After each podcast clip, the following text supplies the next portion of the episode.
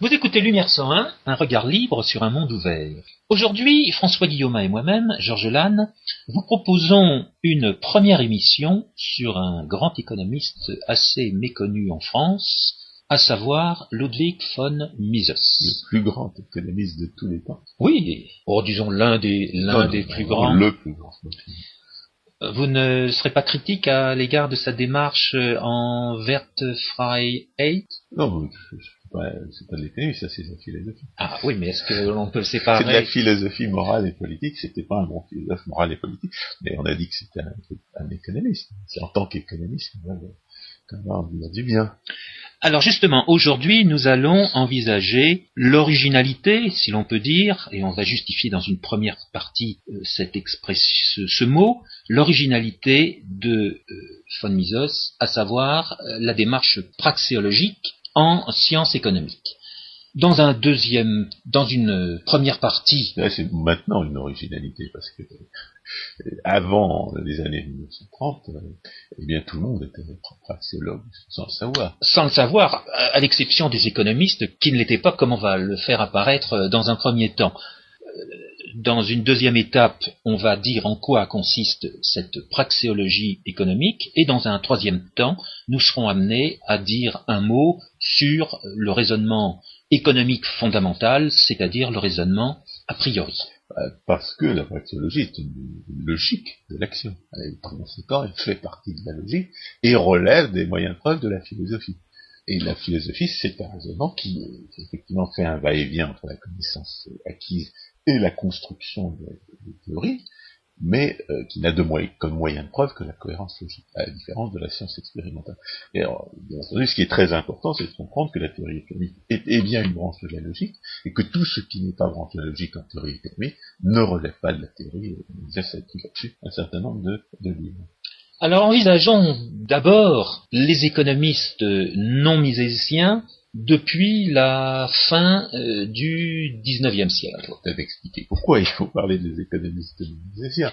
Parce qu'il y a, y, a, y a une, une, dénaturation de la théorie économique qui s'est faite progressivement au XXe siècle. Et, et pour, de, pour, des raisons qui généralement sont mauvaises. Parce que euh, non seulement on voulait faire comme la science expérimentale, c'est le charlatanisme pseudo-expérimentaliste dont nous avons parlé euh, assez souvent, mais c'est aussi pour des raisons politiques, parce que si on présente la théorie économique comme une science empirique, comme le rappelait euh, Hans Hermann Hoppe, alors à ce moment-là, on va pouvoir faire des expériences, on va pouvoir s'aveugler volontairement sur le fait qu'on peut très bien savoir a priori que la politique économique et sociale a des effets euh, tout à fait contraires à, ce que prétendent ses partisans, ou que si elle a des effets conformes à, ce qu'on attend de ses partisans, ça ne peut être qu'accidentellement. Mais jusqu'au début du XXe siècle, on ne mettait pas trop l'accent sur cet aspect politique-économique. Euh, cet aspect va apparaître euh, essentiellement à partir de la décennie 1930.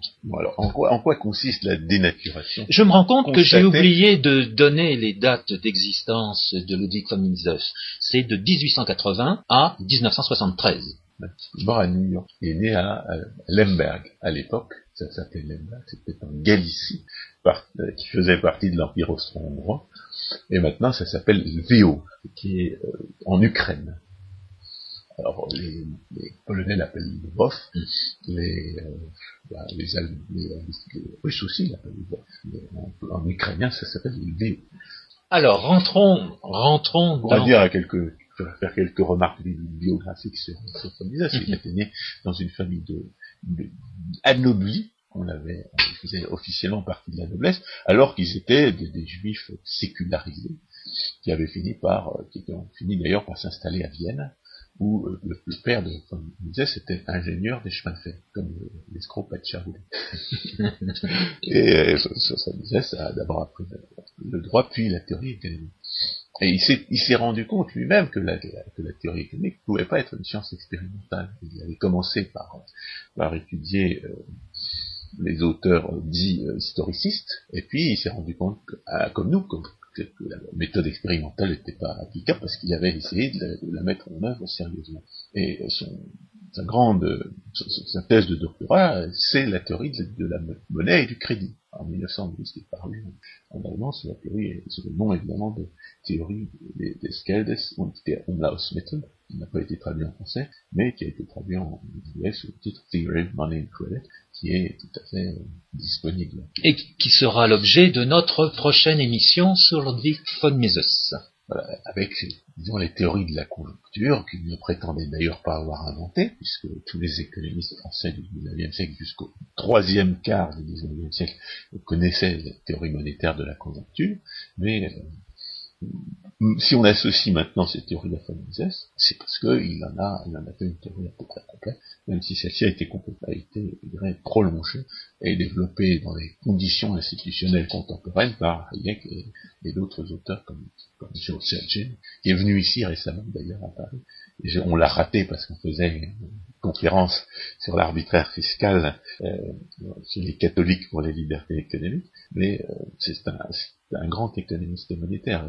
Il est aussi clair et aussi rigoureux que, Milton Friedman, et probablement avec une meilleure théorie, puisqu'il est, lui, un économiste autrichien, sans en avoir éventuellement, mais tard, parce que les économistes autrichiens, c'est un petit peu comme le Front National, comme ils sont un peu isolés, il y a des phénomènes de secte qui doivent se développer, notamment en matière de politique internationale, qui justement n'est pas de leur compétence. Bon, allez, revenons, revenons à notre première étape.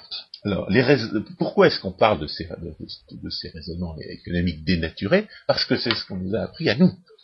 Parce que lors, la première fois que euh, on nous parle de l'action humaine Mises comme de son grand œuvre, on ne comprend pas pourquoi il appelle ça l'action humaine. On est bien d'accord, on veut bien lui concéder que ça doit s'appeler l'action humaine, mais on ne comprend pas pourquoi. On ne comprend pas pourquoi parce que on ne nous a pas appris la théorie économique comme une théorie de l'action. Or, plus on, entre dans le, raisonnement euh, autrichien en termes d'action, et plus on se rend compte que c'est uniquement à condition d'analyser la théorie économique en tant que théorie de l'action, qu'on évite les erreurs que nous avons appris à identifier, dont nous avons énuméré quelques-unes, notamment sous la dénomination de charlatanisme ordinaire. Si on raisonne pas en termes d'action humaine, on tombe dans le charlatanisme ordinaire, et, c'est très naturel. Moi, je me souviens des discussions euh, qu'on a eues avec euh, Alain Wolf-Esperger, qui euh, refuse de reconnaître l'intérêt de l'approche autrichienne, alors qu'il en aurait tellement à, à apprendre, ça bien m'apporterait Euh, il y a des choses que, les gens qui ne raisonnent pas en termes d'action humaine ne comprennent pas. En termes de vraie action humaine, l'action humaine étant un concept que nous prendrons soin de définir dans un instant. Ouais, donc il faut, il faut presque des années de réflexion à ces termes pour se rendre à quel, de se rendre compte à quel point c'était, central et, de ce fait comprendre euh, ipso facto pourquoi Mises a tellement insisté pour que son grande œuvre s'appelle l'action. Au début, d'ailleurs, ça s'appelait pas l'action ça s'appelait National Economy. Mm. J'avais trouvé un, exemplaire réédité à Zurich et je me disais, euh, tiens, ils, connaissent, les, mais les Suisses en général connaissent la bonne théorie économique. Les Suisses sont des, gens plus civilisés que les Français, je, l'ai toujours su. Et à ce titre, bien entendu, ils ont, ils accès à de la meilleure théorie économique. Alors, c'est dénaturation. Alors, première dénaturation de euh, l'action humaine, c'est le fait qu'elle n'existe pas. La première fois où j'ai eu vent de l'action humaine dans la théorie économique, c'est au travers de Vilfredo Pareto, dans son cours d'économie politique de 1896-1897, où, à un moment, il propose une typologie, non pas des actions humaines, mais de ce qu'il appelle les occupations ou les fonctions des individus. Il distingue quatre types d'occupations humaines, quatre types de fonctions, et il dit que sur ces quatre types, seul le type 1 est pris en considération par la théorie économique, à savoir l'action, l'occupation de production. toute action est productive. On va le voir si on fait la théorie de l'action. Toute action est productive. Oui, mais valeur pour de valeur pour celui qui agit. Oui, mais du point de vue analytique et. Ah oui, mais c'est justement, une, une, manière d'insister sur une des occasions d'insister sur un aspect de la praxéologie, c'est que si la théorie économique est une branche de la logique, si ces moyens de preuve sont ceux de la philosophie, alors il s'ensuit que les progrès de la théorie économique, c'est une, ce sont bien le plus souvent des réinterprétations d'une connaissance qu'on a déjà.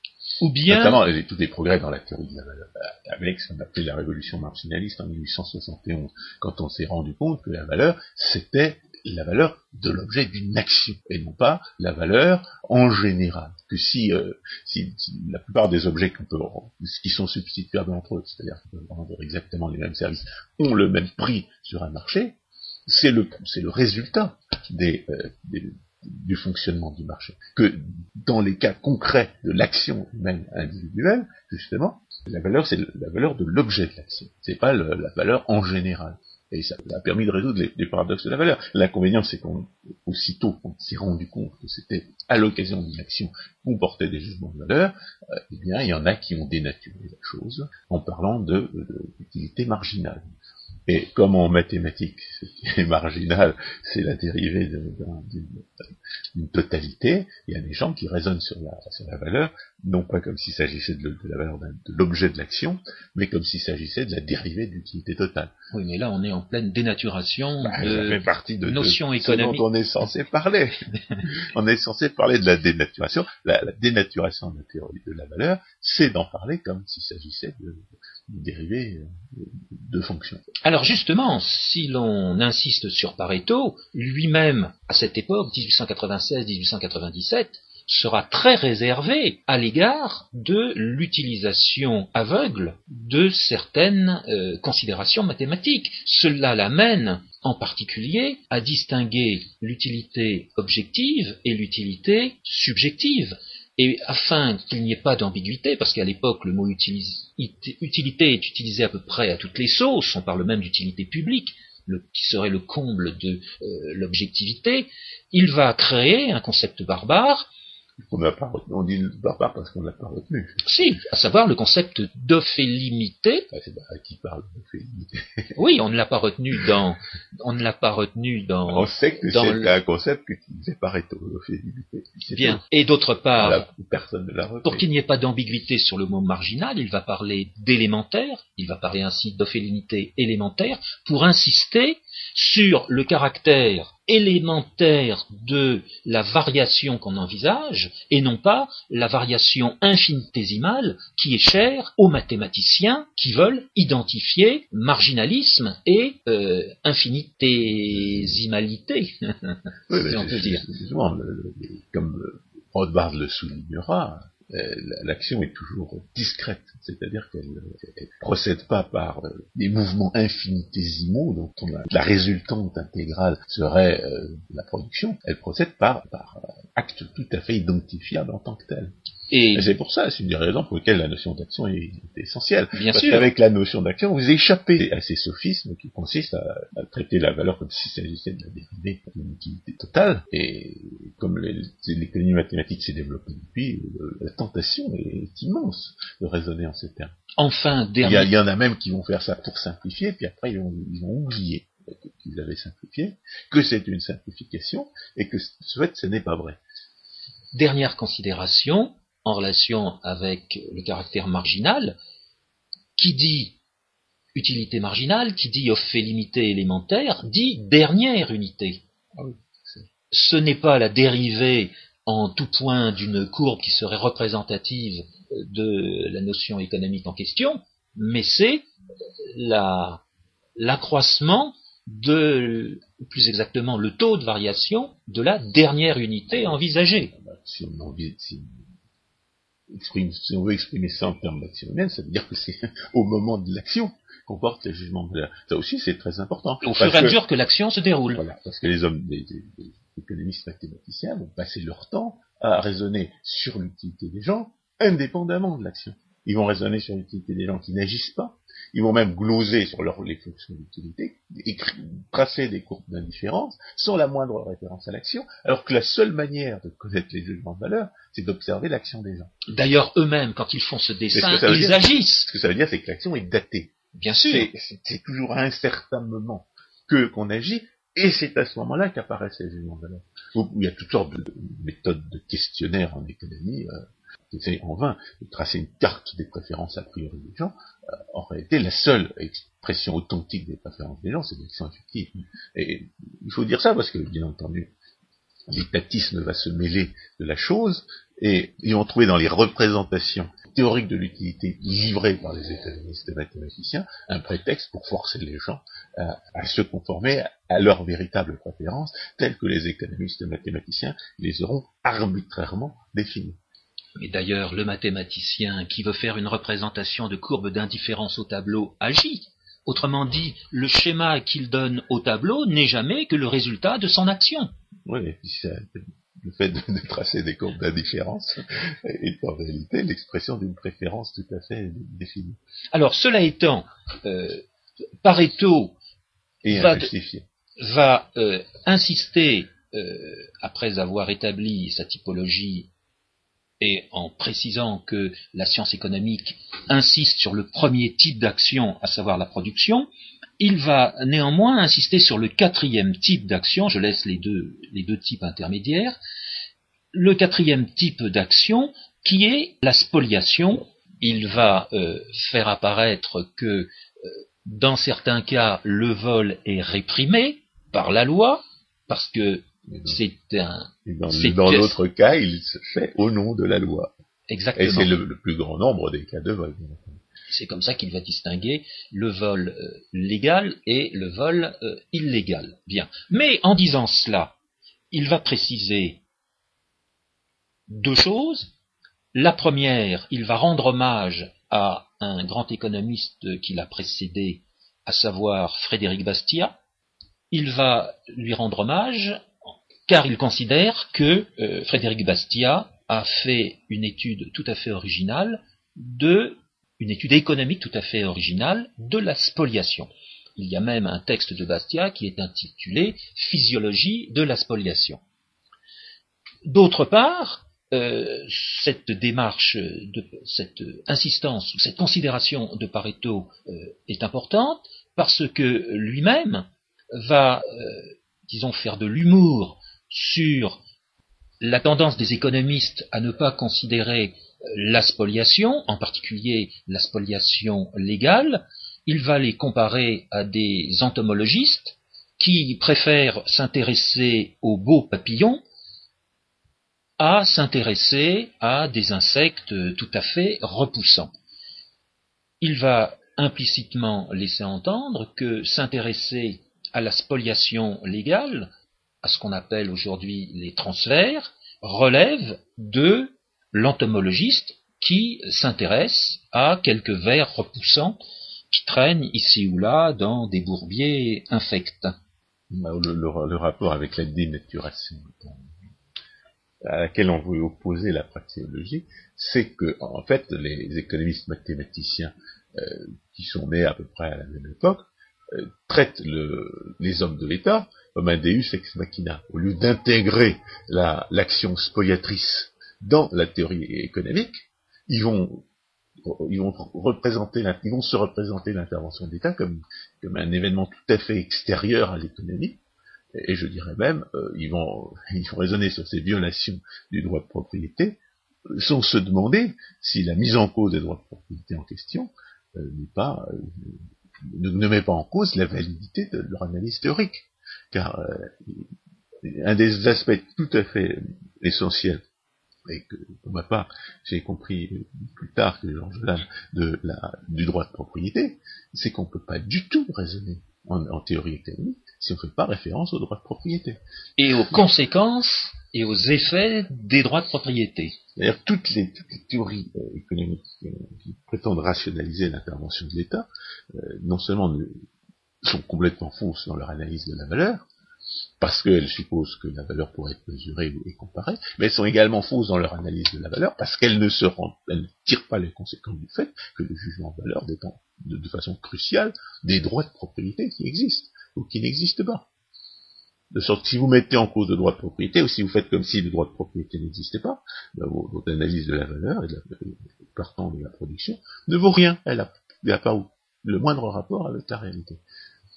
Alors on peut faire le reproche à Pareto d'avoir développé un petit peu euh, la pensée de euh, Frédéric Bastiat, mais euh, il n'est pas allé très loin, il n'a pas tiré toutes les conséquences qu'il aurait pu tirer du travail qu'avait fait Bastiat. Mais à cet égard, je voudrais signaler que si Pareto s'exprime en termes d'occupation ou de fonction de l'individu plutôt qu'en termes d'action, Frédéric Bastiat, lui, s'exprime en termes de service. Pour Bastiat, la théorie économique est une théorie des services que se rendent les gens les uns aux autres, et ce service cache lui-même une action que chacun mène en relation avec les autres. la, notion de service a l'avantage de nous permettre d'échapper à cette espèce de, mécanicisme qui, fait complètement abstraction du temps et qu'on trouve chez les économistes mathématiciens. Chez les économistes mathématiciens, le, temps ne compte pas. les, phénomènes sont censés se passer instantanément, des conditions initiales découlent automatiquement les conditions finales. La notion de service implique une certaine, certaine durée, et c'est un aspect fondamental de l'action que cette durée. Et autre intérêt de cette notion de service, c'est son aspect immatériel. L'action va avoir des résultats, le cas échéant, qui seront, euh, comment dire, incorporés dans des choses matérielles, mais dans de nombreux cas, les conséquences de l'action euh, ne seront pas euh, matérialisées, mais seront purement valorisées par les uns et les autres. On peut dire que la production est toujours une base matérielle, mais l'intérêt de parler en termes de service, c'est de se rendre compte que qu'on ne peut pas raisonner en termes matérialistes sur la production. Euh, si euh, Marx avait eu un peu moins de mépris pour Frédéric Bastiat, il n'aurait pas fait une théorie matérialiste de la, valeur ou de la production.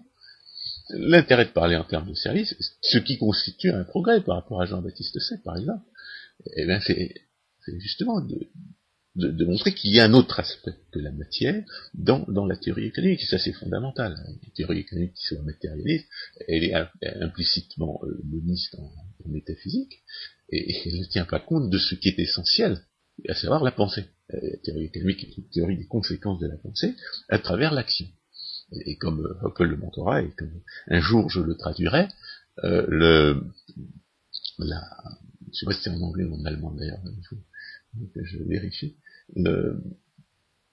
eh bien, l'action, c'est le moyen de lier la réalité des faits à la, à la, à la réflexion normative. Il y a des gens, toute une tradition aujourd'hui, euh, on pourrait dire dominante en philosophie, qui nie la possibilité d'une réflexion normative objective fondée sur la, sur la réalité des faits. Eh bien, euh, il y a deux manières, à ma connaissance, de réfuter cette tradition. La première, c'est l'objectivité des définitions, et ça c'est l'épistémologie de Ayn et l'autre manière c'est de passer par l'action pour montrer que euh, simplement les jugements de valeur ne sont pas indépendants de la réalité, ils ne sont pas indifférents à la réalité. Euh, le lien qui existe entre l'action et ses conséquences a pour, pour, effet intellectuellement de valider ou de ne pas valider les jugements de valeur qui ont euh, inspiré cette action. Parce que, à, contrario, comme je l'ai comme je l'ai fait dans ma thèse pour réfuter la Wertfreiheit de, de Ludwig Mises, justement, eh bien, si les jugements de valeur sont arbitraires, à quoi bon dire la vérité? À quoi bon rechercher la vérité des faits?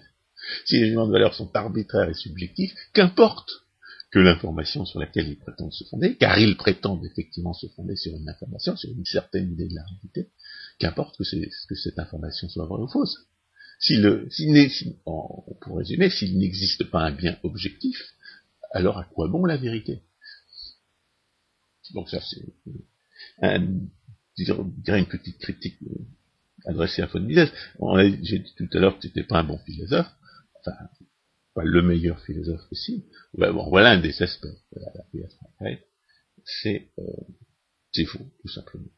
Bon, alors, un dernier mot euh, sur la notion de service euh, chez Rabastia, qui n'est jamais que un, comment dire, une anticipation euh, de la notion d'action.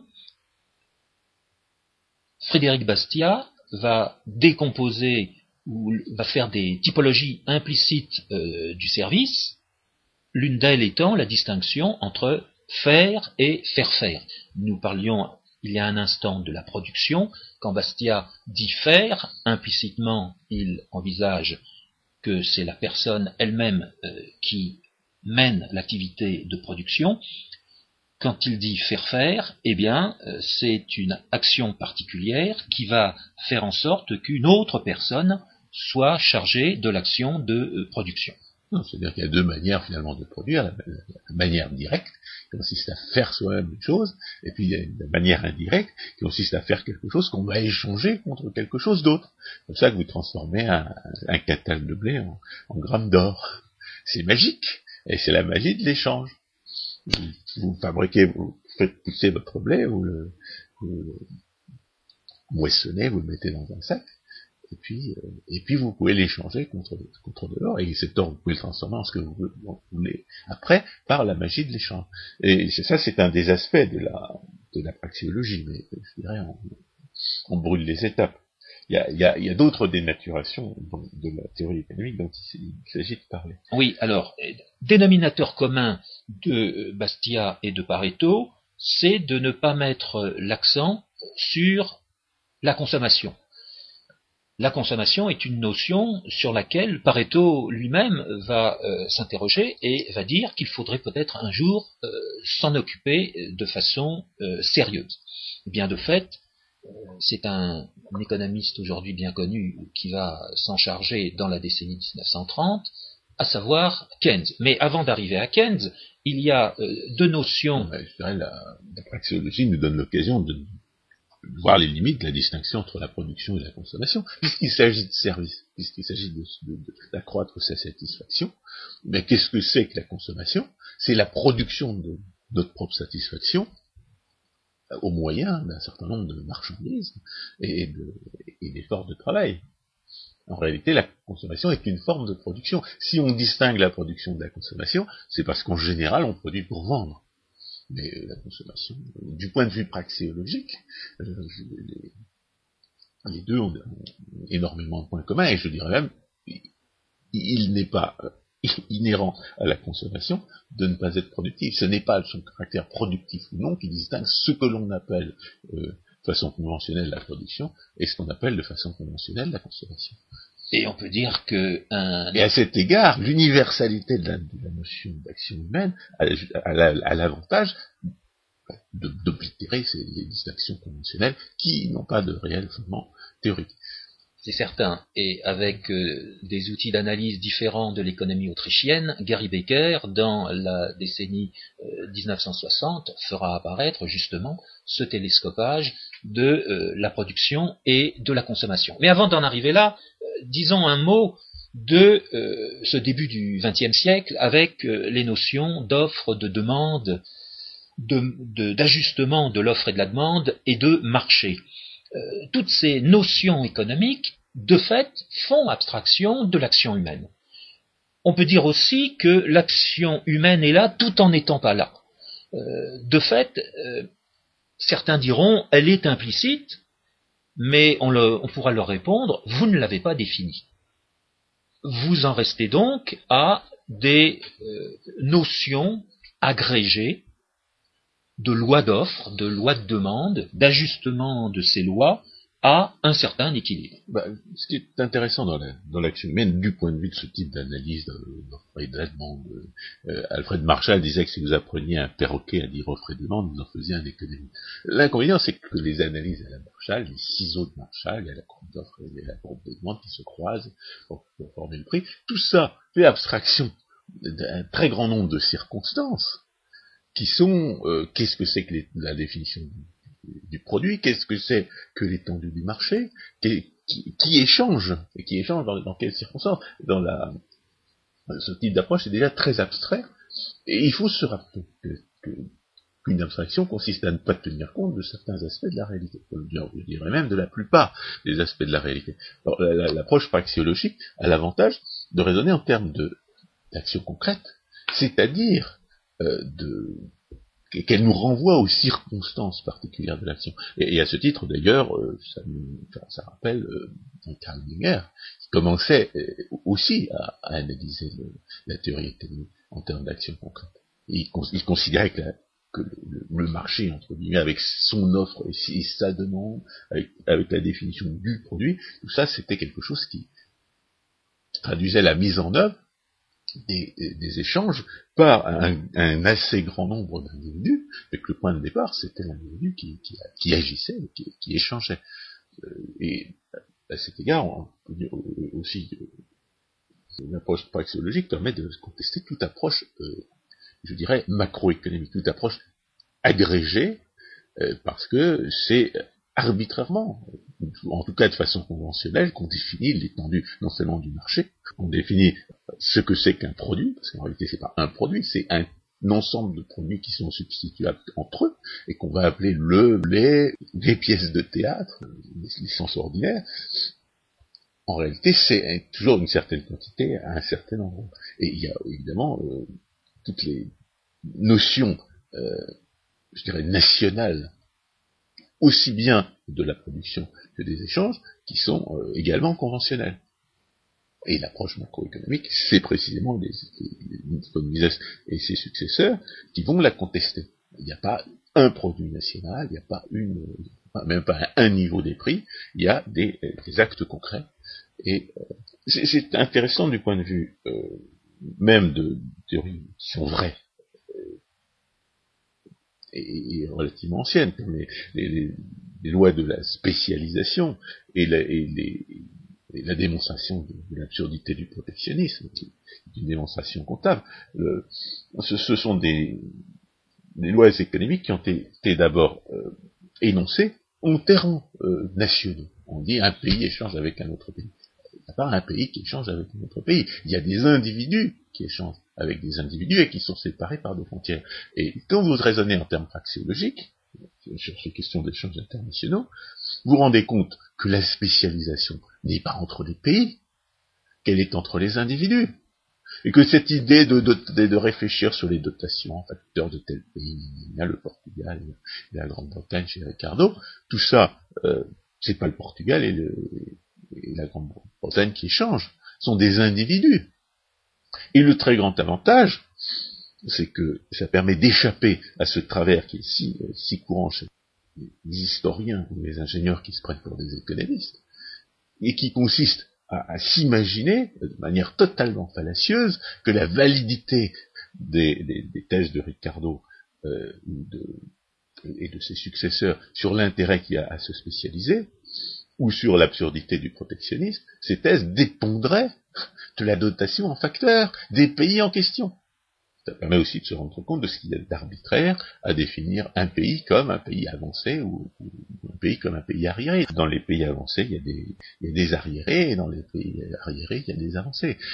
Toutes ces conventions qui conduisent à raisonner en termes nationaux, ou en termes de produits, en termes d'un marché particulier, conduisent presque naturellement à des erreurs de raisonnement. L'intérêt de raisonner en termes d'action humaine, d'action singulière, individuelle, c'est que non seulement on ne, tombe pas dans ces travers, on ne tombe pas spontanément dans ces travers, mais on, échappe complètement à ce type de raisonnement. On ne raisonne absolument pas en termes d'échange entre des pays parce que ça n'est pas pertinent. Et en ce qui concerne le protectionnisme, par exemple, je pense que être praxiologue ou praxiologiste permet de se rendre compte d'un fait jamais appris et sur lequel il est essentiel d'insister, c'est que la frontière n'est absolument pas le lieu d'opposition des intérêts quand les hommes de l'État imposent une, entrave aux échanges à cette frontière-là. Et je dirais même de ce point de vue-là, ne pas aller jusqu'au bout de sa logique, car quand, on discutera de ses, écrits plus, politiques, de sa mise en cause de ce qu'il appelle le nationalisme économique, eh bien, euh, on se rend compte qu'il voit le conflit d'intérêts que le protectionnisme crée entre des États, et il insiste beaucoup moins sur le conflit d'intérêts que le protectionnisme crée à l'intérieur des États. Il euh, n'insiste pas sur, un fait euh, j'ai appris de Florin Stalion, à savoir que le protectionnisme peut parfaitement profiter un certain nombre, enfin profiter, euh, faire de certains résidents étrangers les recelleurs de cette politique, c'est-à-dire voler des voler des nationaux et, donner le butin de ce vol à des étrangers. Ce qui est le contraire exact de ce que les protectionnistes prétendent vouloir faire. Euh, la démagogie protectionniste, c'est qu'on va enfin faire prévaloir les intérêts nationaux sur les intérêts étrangers, alors qu'en réalité, les, effets de la redistribution politique que représente ce type de politique sont tout à fait aléatoirement répartis de part et d'autre de la frontière. Il n'y a aucune légitimité scientifique à dire que le protectionnisme favoriserait plus les nationaux que les étrangers. En fait, le protectionnisme, c'est comme toute politique économique ou sociale, c'est de la redistribution au hasard. François, vous avez évoqué Menger. Euh, j'aurais tendance à prolonger ce que vous avez dit en relation avec la monnaie. Menger va euh, avoir l'intuition, par son étude des origines de la monnaie, que la monnaie apporte un profit à chacun dans l'échange, dans la mesure où il réduit le coût de l'échange il ne va pas formuler cela de façon très, très explicite, il va falloir attendre un certain nombre d'années avant que cela apparaisse. Mais c'est lui qui va jeter les bases de cette définition de la monnaie en tant que bien qui permet de réduire les coûts de l'échange. Il fera davantage allusion à la vendabilité ou à l'échangeabilité des choses qui deviennent monnaie dans euh, les échanges des uns et des autres. Autrement dit, le concept d'action implicite à certains raisonnements permet d'expliquer des phénomènes économiques particuliers comme le phénomène monétaire. Euh, j'insiste sur ce point en relation avec le marché, car à cette époque de Marshall, dans la décennie 1920, le marché de la monnaie n'est pas encore reconnu en tant que tel.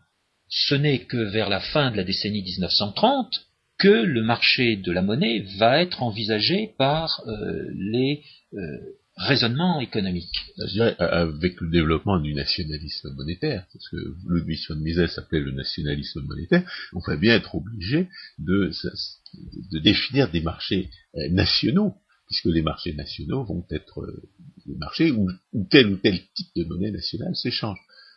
Euh, tant que les, les, talons or partout, la vraie monnaie c'était l'or, et lors que les, les hommes de l'État euh, peuvent imposer à population dévaluation de la monnaie en termes d'or, et a fortiori quand l'or disparaît, la référence à l'or disparaît, on a des analyses qui vont devoir tenir compte, plus qu'auparavant, de l'existence des, frontières, de, en l'espèce des zones de circulation des monnaies nationales. Et une des grandes formes de charlatanisme qui va naître euh, à ce moment-là, c'est de raisonner sur, la dépense globale, la dépense globale qui n'a absolument aucun sens si tient pas compte des frontières, parce que là, parce que le, marché mondial est trop important pour qu'on puisse identifier des fuites dans le circuit de la dépense, mais dès lors que la dépense est entre guillemets nationale, alors on va pouvoir inventer des fuites dans le circuit de la dépense, et c'est ce qui, va caractériser le charlatanisme keynésien. Alors justement, disons un mot de ce charlatanisme, on va pas s'y étendre, on en a déjà parlé. J'aurais tendance à insister sur une hypothèse fondamentale de euh, sa théorie qui n'est jamais évoquée et qui fait, elle, totalement abstraction euh, de l'action humaine, c'est cette fameuse prétendue loi psychologique qui voudrait que quand le revenu national augmente d'une unité, eh bien euh, la consommation nationale augmente de moins d'une unité. Et sur la base de cette prétendue loi psychologique, Keynes va faire apparaître des effets multiplicateurs, etc., etc., et justifier certaines politiques économiques. C'est pas tellement important dans la mesure où tout, ça, tout cela repose sur une, erreur arithmétique grossière et mortelle. La façon dont cette erreur est maquillée est tout à fait euh, extraordinaire.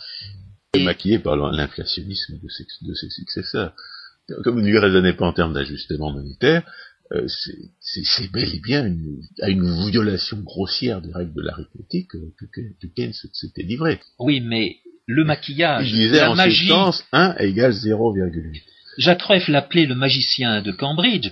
Euh, il mettait l'accent sur sa façon euh, de procéder et jusqu'à présent j'avais insisté sur la production pour maintenant montrer l'insistance que Keynes va mettre sur la consommation, une originalité qui lui est prêtée. Autre considération, où les marchés que Keynes envisage euh, vont faire abstraction d'un processus d'ajustement que euh, les néo-keynésiens réintroduiront, qui est celui euh, des variations de prix. Il va mettre l'accent sur des variations de taux d'intérêt tout en se situant dans un contexte où les prix ne varient pas. Alors on est dans certaines erreurs arithmétiques auxquelles euh, François Guillaume euh, faisait référence. Parce que les taux d'intérêt, en fait, sont des rapports entre des prix. si les taux d'intérêt varient, il faut bien que les prix varient aussi. Donc il y a une certaine incohérence dans les... Euh... L'essentiel du, keynésianisme, c'est l'incapacité à raisonner, euh, à maîtriser le raisonnement comptable. C'est la, violation des règles de l'arithmétique. Keynes n'est pas actuellement incompétent en tant qu'économiste, il est incompétent en tant qu'élève de, l'école primaire. Euh, d'être pour aller jusqu'à la classe de cinquième, puisque paraît-il, c'est en classe de cinquième qu'on apprend l'algèbre. Mais euh, c'est-à-dire qu'on apprend à distinguer le signe plus et le signe moins sur les nombres. Donc, euh, une erreur, et ce sont des erreurs élémentaires. Les prétendus multiplicateurs keynésiens sont, des, sont une confusion grossière entre une relation arithmétique et une, une mouette causalité qui conduit à une forme de pensée magique. On va, modifier une partie d'un tout et, on, va faire grossir le tout, rien qu'en modifiant une partie d'un tout, en faisant, en faisant semblant de croire que le rapport entre le tout et la partie ne, varie pas. C'est ça le multiplicateur. C'est postuler que lorsqu'on fait varier une partie d'un tout, eh bien le rapport entre la partie et le tout ne varie pas. De sorte que si on manipule la partie, on, va, on va faire grossir diminuer le tout. Au, nom, au nom de l'équilibre macroéconomique. absolument scandaleux. Et a fortiori, bien entendu, que les ingénieurs qui se prennent pour des économistes qui prennent ça au sérieux, ça montre vraiment que dans l'enseignement scientifique en France, euh, eh bien on apprend des formules sans, se, sans se soucier de vérifier si ça correspond à quelque chose dans la réalité. Alors tout cela nous conduit au milieu euh, du XXe siècle, et à cette époque, euh, ces différentes euh, approches de la science économique vont vraisemblablement connaître ou, faire supporter des difficultés à ceux qui les développent. Les uns et les autres vont plus ou moins se trouver dans des impasses et ils vont essayer d'en sortir. Et la plupart du temps, ils vont essayer d'en sortir en faisant intervenir des éléments exogènes à leur cadre d'analyse, ces éléments exogènes sont tout à fait essentiels, fondamentaux, dans le cadre de l'approche euh, praxéologique. Le premier d'entre eux, c'est la considération du droit, la considération des règles de droit. Les règles de droit vont être introduites et des effets de ces règles de droit vont être pris en considération.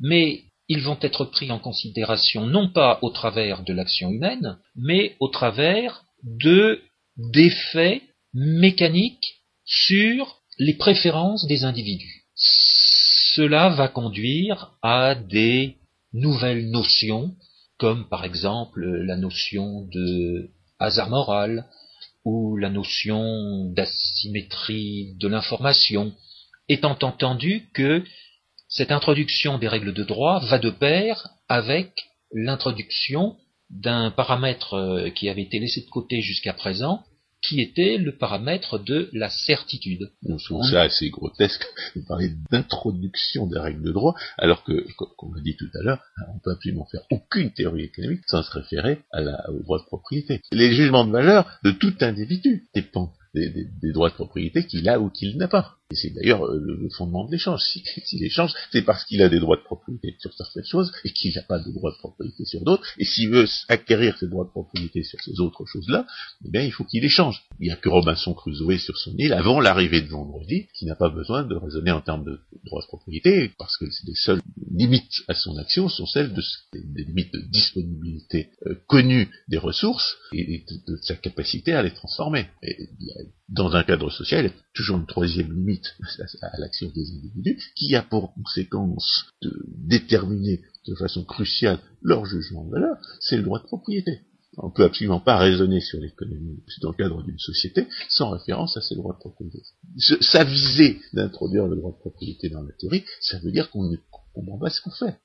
Et d'ailleurs, il y en a qui continuent à raisonner sur l'économie sans référence au droit de propriété. Je relisais tout à l'heure, enfin l'autre jour, un article sur Maurice Allais. Maurice Allais raisonnait sur le coût d'un passager supplémentaire dans un train. Il est évident que dans son raisonnement, le coût, c'est un coût pour la SNCF. Or, la SNCF n'est pas un agent moral. C'est justement le très grand avantage de la praxéologie. Maurice Allais insistait sur le fait que le coût était un coût d'une décision. Et ça, euh, c'était tout à fait louable de sa part. Mais il y a un aspect complètement crucial auquel son raisonnement ne faisait aucune référence. C'est le fait que le coût est toujours un coût pour quelqu'un, pour un individu singulier. Il y a, et bien entendu, le coût pour la SNCF, ça n'existe. Le coût d'une action productive dans le cadre d'une entreprise, c'est un coût pour les actionnaires de l'entreprise. La SNCF n'étant pas une société privée euh, ni concurrentielle, on peut absolument pas dire que les coûts d'une société euh, non privée ni concurrentielle soient les mêmes que les coûts d'une société privée concurrentielle, parce que ça n'est pas pour les mêmes personnes. On peut même imaginer qu'une entreprise aussi euh, scandaleusement subventionnée que la SNCF préférera faire des dépenses supplémentaires si ça peut lui donner l'occasion de réclamer des subventions. On peut même tout à fait supposer l'obligation de faire des dépenses supplémentaires ne soit pas un coût pour la SNCF, étant donné le type de droit de propriété qui, la caractérise? Et cette absence de référence de droit de propriété disqualifie toutes sortes de raisonnements sur la valeur et sur la production qui, ne s'interrogent pas sur la nature de cette propriété. Parce qu'en réalité, ces, ces de valeur sont détachés de, toute réalité de l'action. Le, contrôleur, euh, ce qui compte pour lui, c'est que les règles soient appliquées. le, directeur régional, ce qui compte pour lui, c'est éventuellement ça sa promotion. Quant à l'actionnaire de la SNCF qui est l'État, ce qui compte pour lui, c'est euh, éventuellement euh, de réduire les, subventions ou au contraire de les augmenter, suivant son l'opportunité politique. Ça n'a évidemment rien à voir avec ce qu'un actionnaire d'une entreprise normale a dans la tête, et ça modifie complètement les valeurs. C'est pour ça qu'on a fait une émission pour dire la comptabilité publique n'est pas une comptabilité. La comptabilité, c'est une recension des, quantités de monnaie échangées par des personnes qui sont responsables, qui vont subir les, conséquences de leurs échanges. Si l'irresponsabilité est les sommes d'argent en, cause ne représentent plus du tout les jugements de valeur des gens qui agissent. Et par conséquent, elles n'ont pas de rapport avec la production. de ce point de vue-là, le raisonnement en termes d'action humaine permet d'échapper à, ce genre de travers qui est omniprésent et qui consiste à raisonner sur, la valeur et sur la production, sans se demander pour qui la valeur est une valeur, pour qui un coût est un coût, et, qui, va, qui est servi par la production. Mais si on revient au cadre keynésien et à l'introduction explicite de l'État, l'État va intervenir d'un côté par des dépenses, entre guillemets, et de l'autre par des recettes, lesquelles recettes proviendront de l'imposition, c'est-à-dire des obligations qui auront été données aux individus de payer des quantités de monnaie à l'État. Or, ces recettes de l'État, obligations faites à des individus de payer, nous situent justement en rupture avec le droit de propriété. On insiste sur les recettes, mais on oublie l'assiette de ces recettes que sont les droits de propriété des individus. Autrement dit... Donc il y a la violation des droits de propriété. Exactement.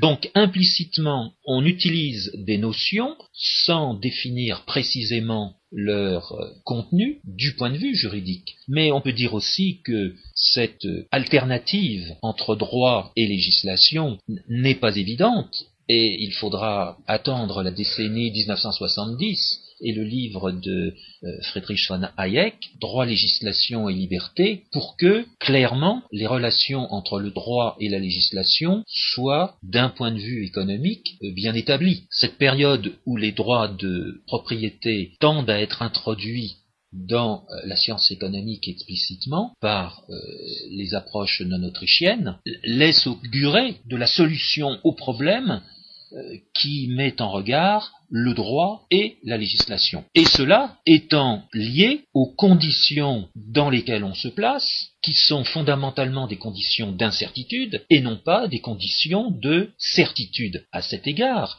je j'ai été amené à m'intéresser à l'incertitude, justement en relation avec la théorie de Keynes, qui, pour la première fois, tente à familiariser son lecteur avec des conséquences de l'incertitude. La première d'entre elles étant les espérances que se forme l'individu étant donné son incertitude sur euh, les taux d'intérêt futurs ou étant donné son incertitude sur ses dépenses futures. On est sorti du cadre euh, valracien où tout est certain et où on suppose a priori qu'il y a un équilibre général qu'on va, dont on va essayer de déterminer euh, tous les éléments. On continue.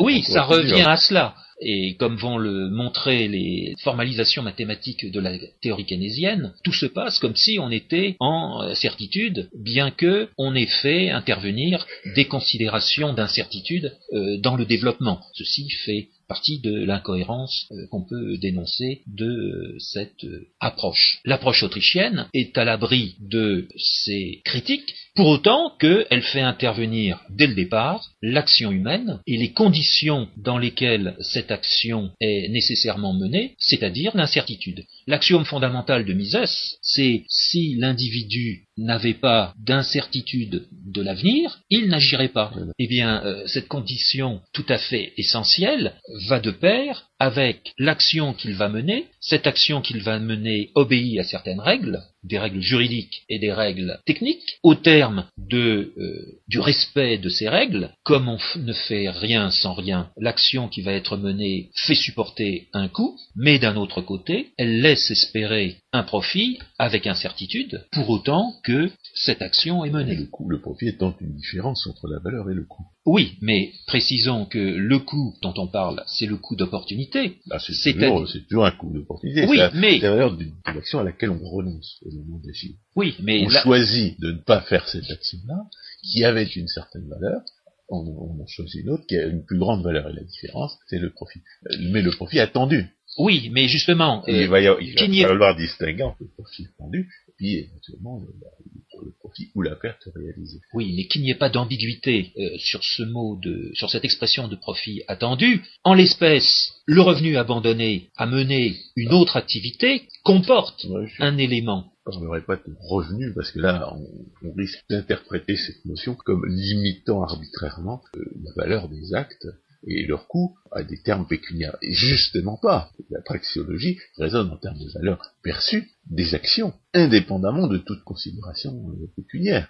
Il se peut que l'action soit une, action de vendre quelque chose contre de l'argent, ou d'acheter quelque chose contre de l'argent, mais ça peut très bien être la prière des moines dans une, abbaye. Bien sûr, bien sûr. toute action qui apporte un profit. Et à cet égard, bien entendu, dénoncer le profit est une absurdité, c'est une aberration, puisque le profit caractérise toute action. Mais en l'espèce, euh, le profit euh, n'est pas le profit comptable, qui va apparaître. Bah voilà, justement. D'ailleurs, on devrait parler de bénéfices en l'espèce. Euh, l'avantage du français, c'est qu'il distingue les bénéfices comptables et puis le, profit en général, en termes de valeur perçue. Alors qu'en anglais, on a le même mot, et c'est peut-être ce qui conduit à des, confusions. Notamment en ce qui concerne la nature du profit, parce que le profit naît d'une création par l'esprit des jugements de valeur qui lui sont associés. C'est parce que l'esprit donne plus de valeur à tel choix plutôt qu'à tel autre que le profit existe pour lui. Comme toute occasion de profit est immédiatement exploitée jusqu'à sa disparition, à ce moment-là l'action s'arrête, le profit est quelque chose d'éphémère. Si le, profit de telle action ne disparaissait pas à la longue, on ne ferait plus jamais qu'une seule chose. Quelques laborantins cruels avaient placé des électrodes dans la tête de certains singes qui euh, excitaient le centre du plaisir, à condition que les singes appuient sur un bouton, eh bien, ils sont morts, les singes, à force d'appuyer sur la manette, parce qu'ils ne faisaient plus rien d'autre. Et c'est précisément ce que n'est pas l'action humaine. L'action humaine, c'est quelque chose dont l'avantage net finit par disparaître, et par conséquent, le profit disparaît. C'est ça la disparition du profit, ou la baisse tendancielle du taux de profit dont parlent les marxistes.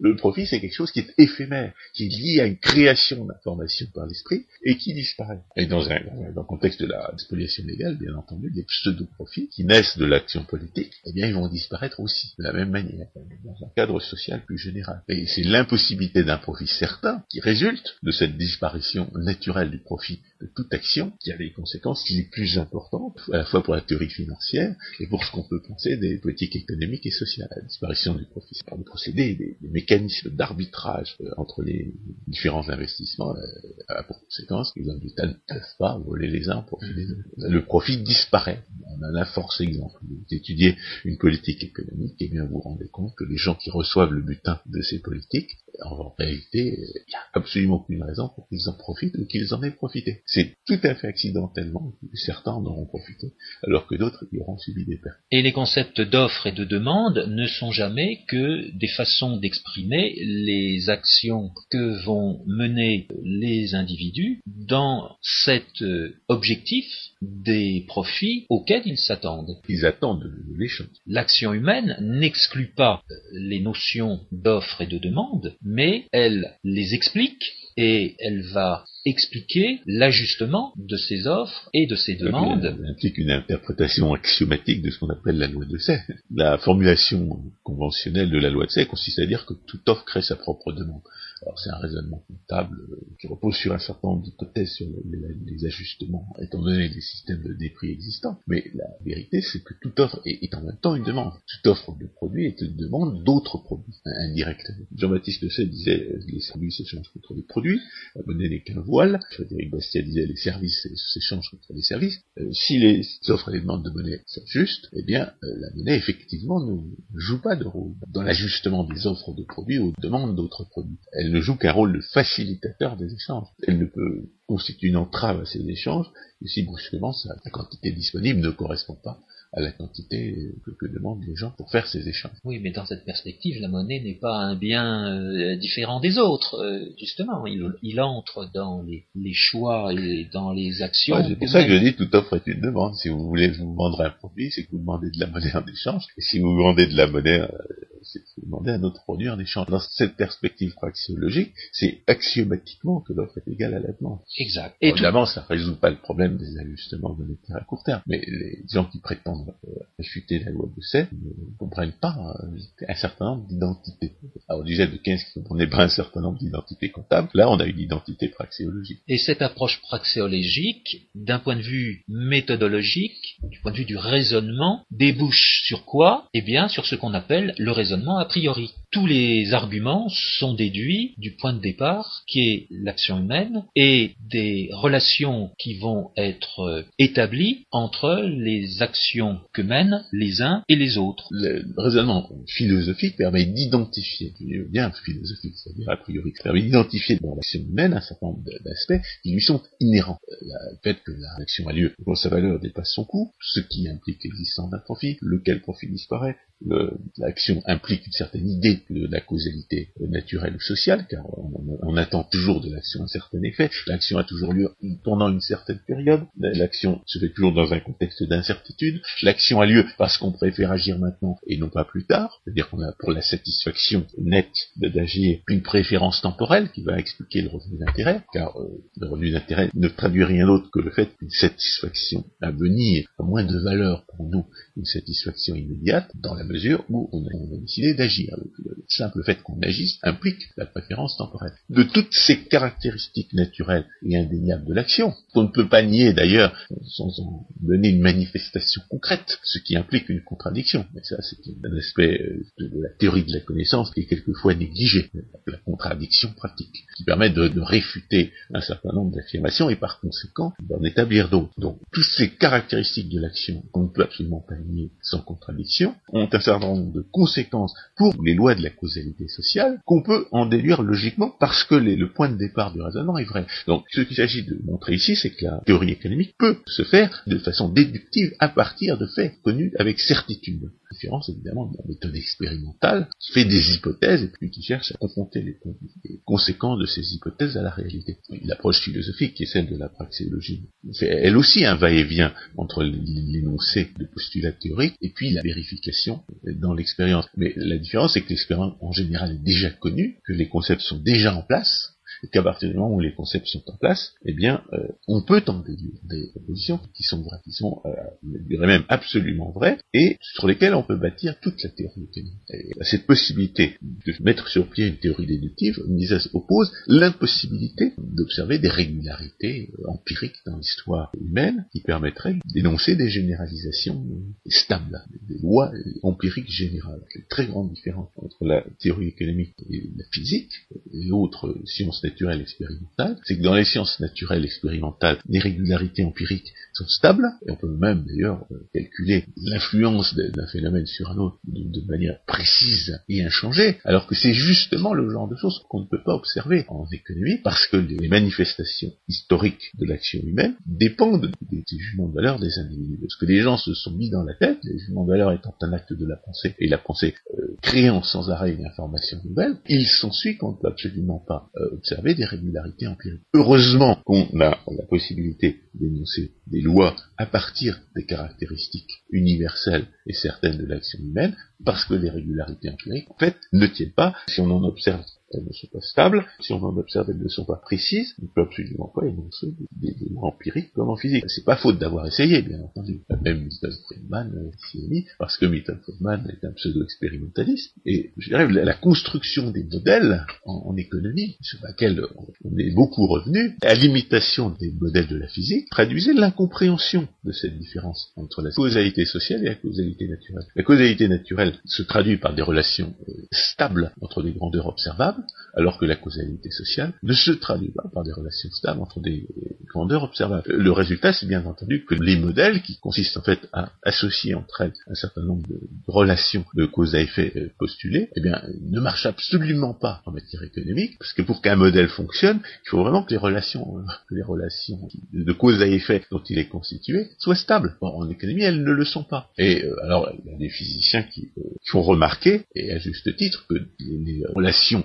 stable entre des grandeurs mesurables en, dans les sciences naturelles, on ne les observe pas forcément dans tous les phénomènes. Il y a des phénomènes qui sont déjà assez complexes, et ils n'ont pas besoin d'être très complexes pour qu'on puisse plus prévoir leur comportement, et qui ont pour conséquence qu'on ne peut pas établir de relations stables entre des grandeurs mesurables. C'est d'ailleurs pour ça que la, météorologie présente apparemment pour ceux qui en font, pas forcément tous ceux qui en font, hein, parce que ceux qui prétendent prédire le, temps qui fera à partir des, phénomènes cosmiques, notamment à, partir du, comportement du Soleil, il semble qu'ils aient trouvé des relations stables. Mais ceux qui, ne prennent pas en compte ce type de causalité-là, qui ne prennent en compte les, interactions entre les variables terrestres, ces gens-là euh, se rendent compte que leur modèle euh, s'écarte très vite de la réalité. Et c'est de ce point de vue-là, étant donné que les modèles réchauffistes ne tiennent pas compte de l'influence du Soleil, on n'est pas du tout surpris de voir qu'ils échouent complètement à, dire l'évolution de la température euh, atmosphérique. Des raisons pour lesquelles les économistes ne prennent pas au sérieux le réchauffisme, c'est qu'ils savent que vaut un modèle appliqué à des, phénomènes complexes. Il y a deux considérations. Il y a la considération de euh, la prévision et la considération de rendre compte d'une situation donnée. Je prendrai un exemple, celui de la monnaie. De fait, on peut considérer aujourd'hui que le coût de l'échange, étant donné les formes de monnaie connues, n'est pas réduit à zéro, et en conséquence, il faut s'attendre à ce qu'il y ait... il sera jamais réduit à zéro, c'est pas la peine de parler des, formes de monnaie connues, il sera jamais réduit à zéro. Mais c'est pour ça qu'il faut s'attendre... C'est ça aussi une loi praxéologique. Oui, mais c'est pour ça qu'il faut s'attendre à de nouvelles formes de monnaie.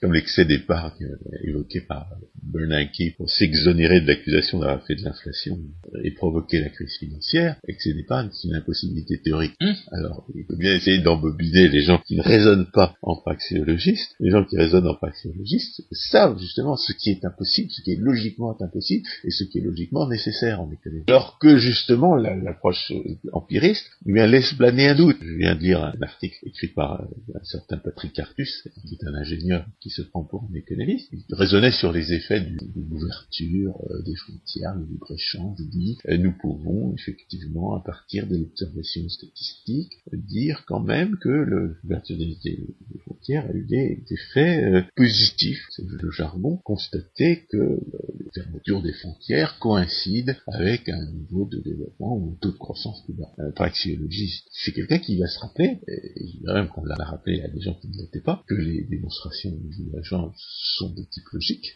par conséquent, n'a absolument aucun sens de vérifier si elles sont vraies ou si elles sont fausses dans l'observation de faits historiques complexes. C'est vrai par définition. C'est vrai par définition, c'est vrai que 2 et 2 font 4, et puis on passe à autre chose, on va pas se poser ces questions-là. On peut se demander dans quelle mesure l'ouverture des frontières a accru la production, toutes choses égales par ailleurs, dans tel ou tel pays, au Guatemala, euh, dans les années 1910. Mais euh, on est absolument certain que l'ouverture des frontières enrichit un pays, toutes choses égales par ailleurs, immédiatement, automatiquement et certainement, parce que ça permet automatiquement, immédiatement et certainement au pays d'acheter moins cher ce qu'auparavant il achetait plus cher. Alors, comment les gens vont s'adapter à ce changement-là? C'est une question qui relève de, l'analyse de l'incertitude.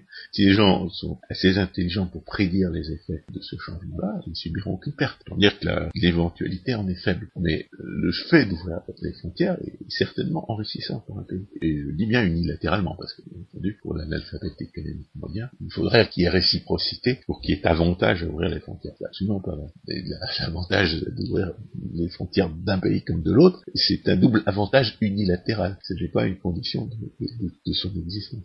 C'est un changement de la législation. C'est une variation du paramètre euh, législation étant, un changement institutionnel. étant donné les droits de propriété étant donné le droit naturel. C'est un changement. Étant donné le droit naturel, le protectionnisme viole le droit naturel. Bah, nous y sommes, oui. Oui, donc euh, le changement ne dépend pas de l'existence du droit naturel. Le droit naturel existe de toute façon, et le changement consiste à reconnaître le droit naturel ou à ne pas le reconnaître, mais les effets du changement ne dépendent pas de d'une référence quelconque au droit naturel. Le changement porte sur les conséquences, sur les effets de ce rapprochement vis-à-vis du droit naturel. Oui, étant donné l'action. Bon, François Guillaume, merci, chers auditeurs, à une prochaine fois.